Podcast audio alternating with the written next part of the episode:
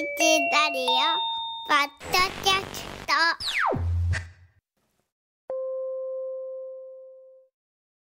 続いて話のダイジェスト。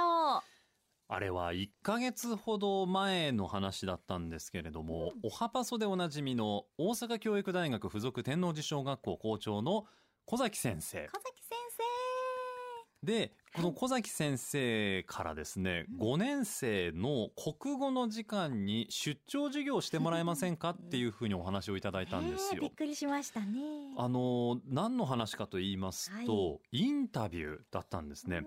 実は今の小学5年生の国語の教科書にはインタビューをテーマにした単元が含まれてましてええ。これがその教科書のコピーなんですけれどもこんな風にあもうしっかり聞いて聞いて聞いてみようっていうコーナーが38ページに用意されてるんですよへねえ教。科書に載ってるんですねインタビューについてそうなんですそうなんです毎日クラスの友達との会話の中で何気なく質問したり相手の話を聞いたりしていますね、ここでは3人で役割を交代しながらインタビューをして聞く活動をしましょうっていう。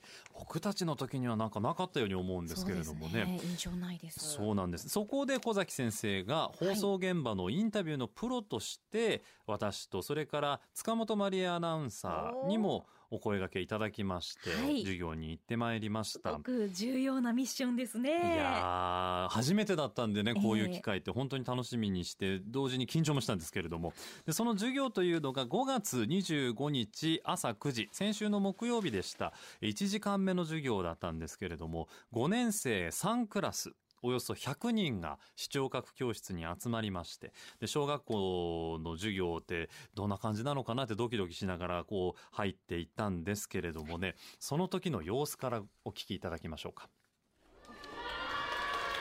おはようございます。おはようございます。見て姉さん、超歓迎体制。すごい。ありがとう。あ、ここから。失礼いたします。おはようございます。失礼いたします。失礼しますおはようございます。おはようございます。おはようございます。こんにちは。すごい。目が輝いてるわ。みんな目が輝いてる。わおはよう。あ、おはようございます。今日割れんばかりの拍手してくれて。ありがとうございます。おはあ、ありがとうございます。ありがとうございます。うわ、嬉しい。嬉しい。皆さん改めましておはようございおます。はようございうわ、ます。すごい。パワーが。パワーがすごい。今日はね皆さんの貴重な授業の時間をちょっとお借りして私たちでインタビューについてのお話をさせてもらえたらなと思っております。スポーツで言いますと阪神タイガース我々。おすごい。今日一番の食いつきじゃないの。すごい。梅野龍太郎選手。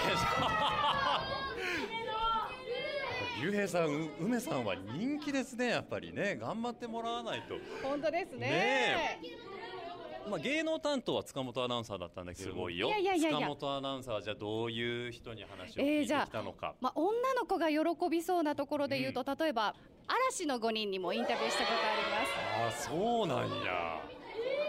キムタクにも。すごいでしょ？みんなアナウンサー目指してね頑張って。という。うんどよめきのような まずフルポンと塚本アナウンサーが入ってきたことにもすごく歓迎の温かいどよめきもありうの、ん。梅野選手嵐の名前が出た時のそう。うわっていう素直なリアクションがいいですね。優しい子たちでね好奇心って本当財産だなと思って。あいやーなんかこう前のめりで聞いてくれたのもはい。嬉しかったし、それで僕たちの緊張は一気にこうほぐれたんですけれどもね。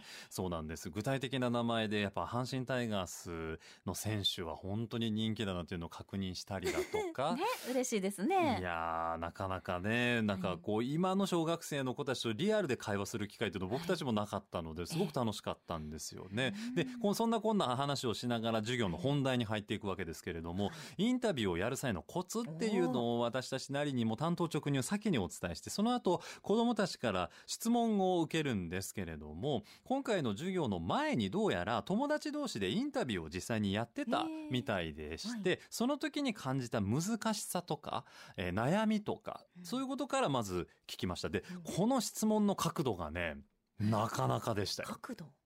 話し手の人が、うん。その悪くはないんですけど話し手の人がちょっと話が長くなったりしてその予定通りにそのインタビューができなかったりとか、うん。全然1個の質問しか聞けなかった時があったんですけどなるほど。それはその聞くのあの質問するのを早くすればいいのか、うん。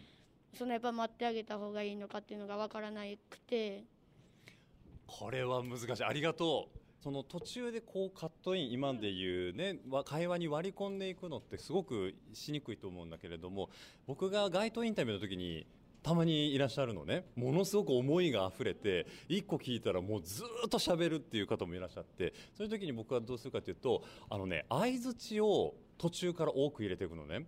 はい。なるほど。うん。で、あ、そうですよ。そうそうそう、そうですよね。何々さんってそう思ってるんですよねって言ったら、次自分のところに会話のターンが回ってくるから、そこで本当に聞きたかったことを差し込むっていうようなことをやってて、細かくうなずき、相づちを入れるってやってみて、もしものすごく話が長くなる感じの人だった場合に。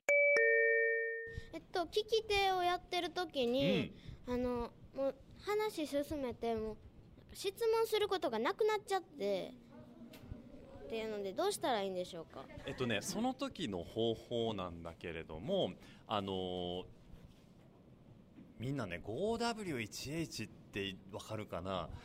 英語なんだけれども、What, When, Who, Where, あと何？は、あ、そうか。あもう一個足りへんな。わ、why か。そういう言葉があるんだけれども、いつ、どこで、誰が、なぜ、何をっていうのを、これねインタビューの結構基本なのね。で僕たちが結構大事にしていることで今インタビューで聞いている人がちゃんとこの 5W1H を言ってくれてるかなってチェックしながら聞いてみて。いつそのことがあったのか。誰とそういうことがあったのか。何をそうしたのか。どこでなのか。なぜそれをしたのか。で最後の 1H の H は How ね。どんな風にそれをしたのか思ったのか。これをインタビューの中でずっと聞いていくだけで多分ね全然時間が足りなくなることはないんですよ。でこれあのインタビューするときにちょっと陥りがちなことなんだけれども一個聞いて向こうが何か答えてくれたらもうあこれで聞けた。OK って安心しちゃいそうなんだけれどもそれって本当に十分な答えかな？もっと言いたいことあったんじゃないかなとかはっきりちゃんと答えられてるかなっていうのを自分で聞き手もチェックしながら聞いていきます。例えば昨日何してましたか？あご飯食べてました。でえ次の質問です。って言ってたらそれは確かに時間が余っちゃうんだけれどもえ昨日何してましたか？ご飯食べてました。誰と食べてたんですか？これ風ですよね。で何を食べたんですか？それ what でどこで食べてたんですか？家なのかレストランなのか。でいつ何時ぐらいですかそれっていうのを聞いていく。でそうするとその中に次聞きたいことが疑問として生まれてくるんですよ。えなんで昨日はじゃあ一人で食べてたんですか？っていうのがそこからほらもう一つ質問ができたよね。もうなんだったら質問は1個でもこうやって膨らませていくとどんどんどんどん疑問ってつながっていくのでまずそのきっかけにはこの 5W1H を思い浮かべてもらえるといいかなって思います。うでしょう？質問を5つ6つ用意していたとします。で決してその質問を全部消化しないと全部聞かないといけないっていうことはインタビューはないんですね。相手の話を聞いてその話の中からまた自分の気になるポイントを拾って次の質問をしていく。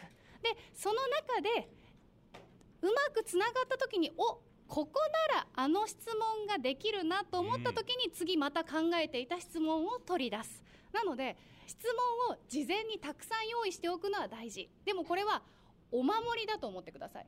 お守りだと思ってそこから全然違う話に転がってそれが面白いと思ったらそのインタビューはもう大成功なので質問は考える。でもあまり質問に縛られない方がいいと思います。なんか恥ずかしいですね。偉そうにペラペラと僕自身もインタビューすごく実は苦手でえー難しいなと思いながらも今取り組んでそれは日頃やってるもんね。街頭インタビューもそうだし、はい。このハンパソで例えばゲストの方をお迎えして話を伺うっていうのもものすごく毎回難しいし、よくできたなって自分でこう思えるようなインタビューって本当に数えるほどもないぐらい。なんだけれども気をつけていることをちょっとでもみんなと共有したいなと思ってさっきみたいな話をさせてもらって塚本さんに来てもらってよかったわ。いいお話ありましたね。質問はお守り。まさにそう。全部は聞かなくていいけどあることで安心感があって、はい。自然なやり取り会話ができるようになるっていう。もうインタビューそれこそインタビューっていうことで言うと僕よりも塚本さんの方が何倍も経験量も多いし、はいあれねやっぱすごいんですよ。もう芸能人の方のインタビューとかって時間も決められてるしその芸能人の人は前後にもう何十社って新聞もし雑誌もテレビもラジオもいろんな前媒体があるからインタビュー尽くしなわけね。でその中で疲れてるはい。タレントさんとか芸能人にこうちゃんとこう話を丁寧にしていくっていうこともあーそうか。難しいし。うちの番組に独自のこの、うんコメントというかメッセージをいただきたいっていうのでアナウンサーの方たちはね頑張ってあるんですね。いやー僕も隣で聞きながら勉強しながらね塚本さんの言ってるアドバイス。さあもっと受けたかったんですけれども授業時間って45分でもうこの時点で残り20分くらいになっちゃったのでもう肝に移っていきます。それがインタビュー実習と言いまして子どもたちには私たち2人に対する質問を一つだけ考えてきてもらったんですよ。でその一問を問いかけてもらってあとはその場で思いつく関連の質問をしてもらいました。どんな出来具合だったのかお聞きくださいえっと、はい。塚本さんと誕生日がめっちゃ近かったんですけど、幼馴染だったりしますか？そう。えよく調べたね。僕10月14日で9月28めちゃくちゃ近いのね。でしかも実は先輩なんですけど塚本アナウンサーは。なんだけれども年齢が同じ1987年生まれでして我々。よくご存知そうだから誕生日が近いので共通の友達もいるんだけれども一緒に誕生日会をやってもらったりするのに非常に便利です。あの誕生日が近いっていうのはね。はい。ありがとうございます。どうでしょうかれんちゃん。そこからこう例えば 5W1H を使ってとかあと塚本さんがさっき言ってたように気になったところをそこから膨らませてみるとかっていうのも。じゃあなんか一緒にお誕生日会とかをする感じで、家が近かったりとかもしたんですか、ああのねお家はねそこそこ遠いです。離れてはいます。なんだけれどもいつも集まる時にはその共通の友達のお家があってでそこでみんなで集まってパーティーを開いてもらったりするんです。だからあのあと会社でね一緒に会うこともあるのでお昼ご飯に外に出たりもするかな。うん。もう一本もう一問頑張ってみよえっと、キャストで、うん。あの一緒にやったって聞いたんですけど、はい。その時はあのー一緒にインタビューとかはしたんですか、あ二人でってこと？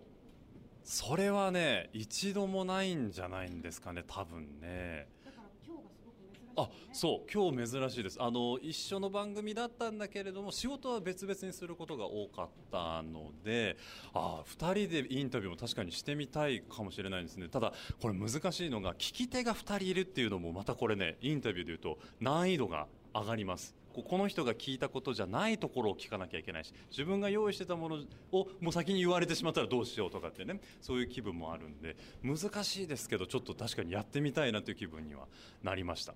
カレンちゃんお見事!すごい!ねえ。どうだった？インタビューしてみて。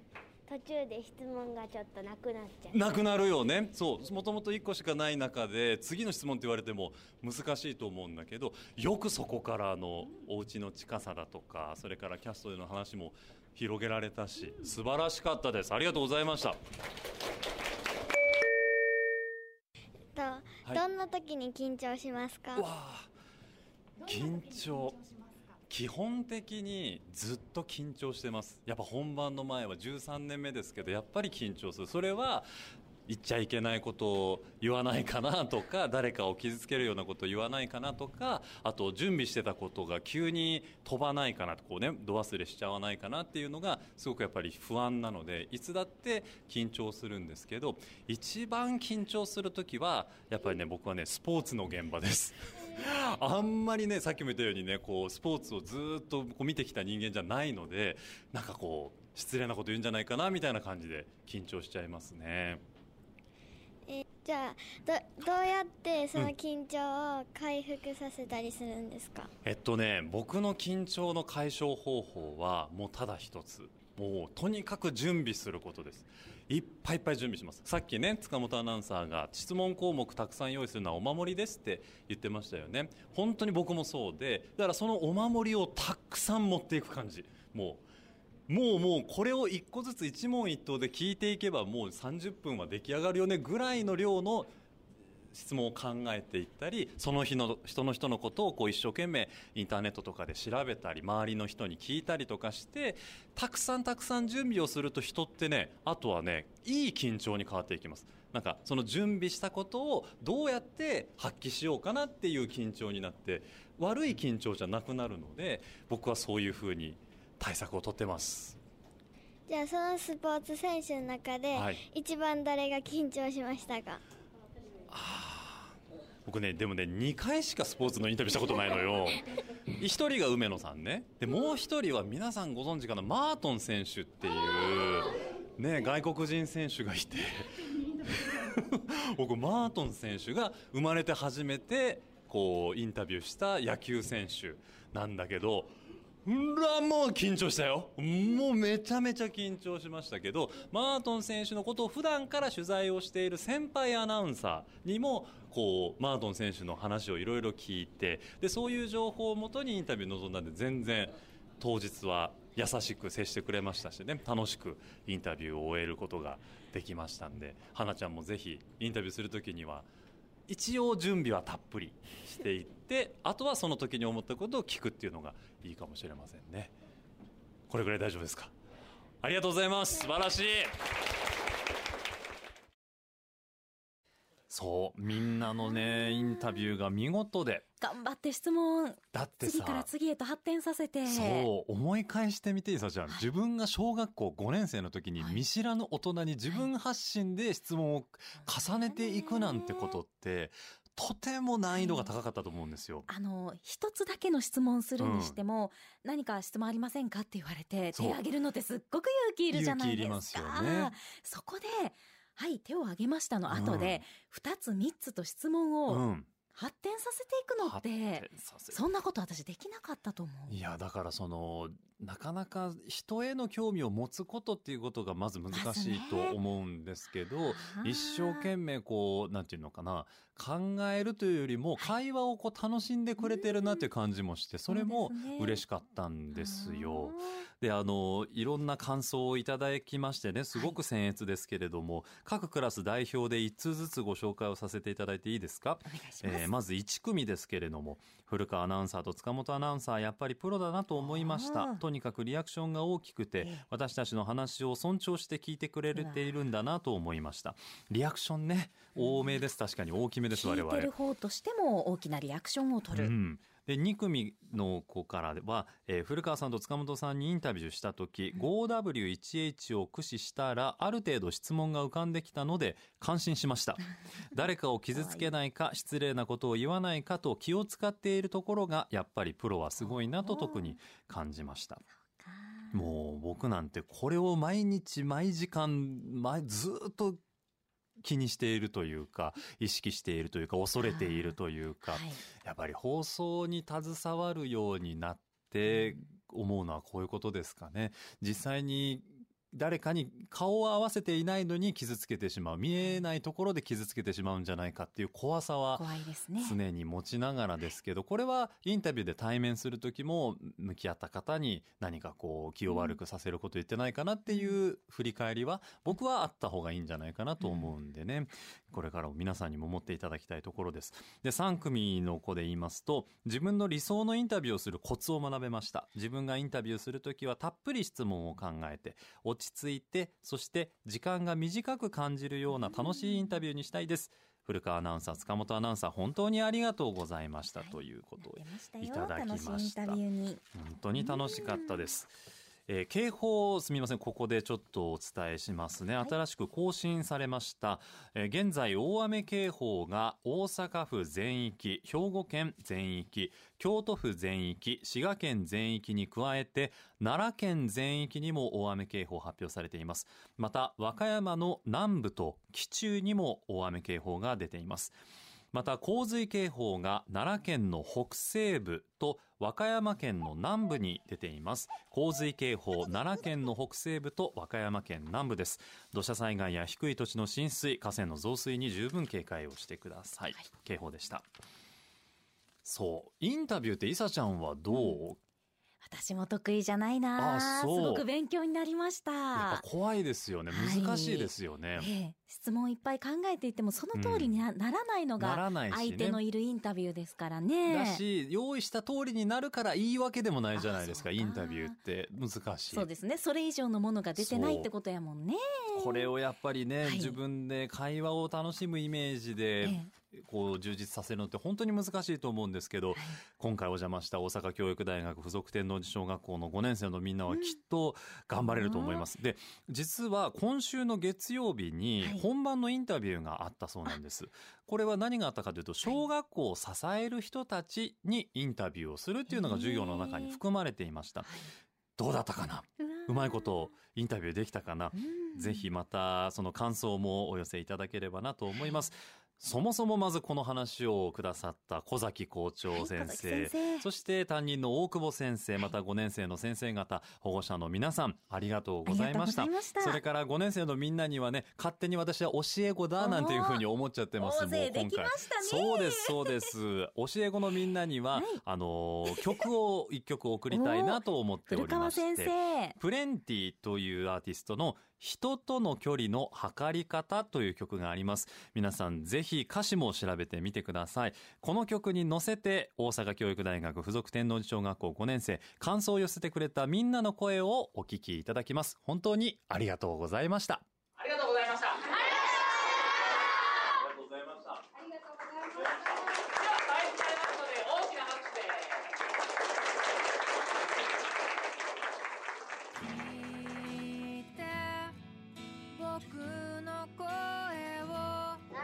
のコツとか？あ聞けて嬉しかっ本物のアナウンサーさんに私たちのためにインタビューのコツを教えてもらってよかったです。あの困ったことももうすごい分かりやすく教えてくれたんですごいありがたかったです。インタビューの仕方が分かってよかったです。なんかコツとかちゃんと教えてもらえてよかったです。教えてもらえてとてもよかったインタビューっていうのは聞き手の人が一方的に話してそれに答えてもらうだけだと思ってたんですけどあのそれは楽しい会話だってことが分かりました。これからの国語の授業に生かしていきたいなって思いました。コツが分かったから次のインタビューはあのよくできそうです。これからのインタビューに生かしたらいいなって思いました。前友達とやった時全然できなくてあのこのコツが教えてもらって嬉しいです。コツを教えてくれてありがとうございました。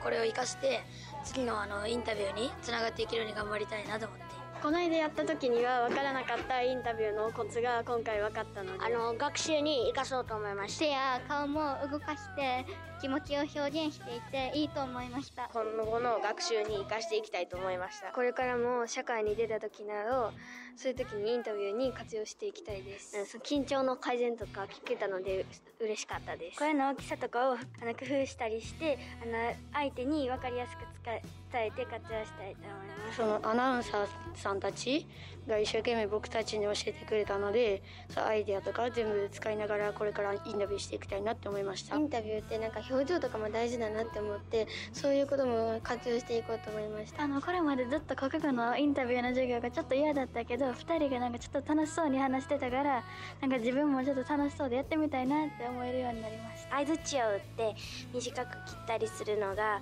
もうすごいテクニックだなと思って活用しようと思いました。インタビューが少し楽しく感じました。質問が出てこない時に 5W1H っていう方法が教えてもらってそれを後のインタビューに使おうと思っています。古川アナウンサーと塚本アナウンサーがインタビューのコツを教えてくれて次の実践練習頑張ろうと思います。ありがとうございました。聞く会がありました。ありがとうございました。その学校の人たちに言うのも頑張ろうと思いました。アナウンサーという、まあ、インタビューのプロにインタビューの授業をしてもらってとてもコツをつかめたような気がしたので2人がスラスラつまらずにバトンをつないでいってたのがすごいと思いました。古川アナウンサーと塚本アナウンサーにインタビューのコツを教えてもらってインタビューがちょっと好きになりました。13年目でも緊張するってことは自分たちも緊張しちゃうけど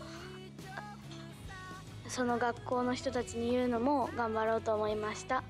ありがとうございました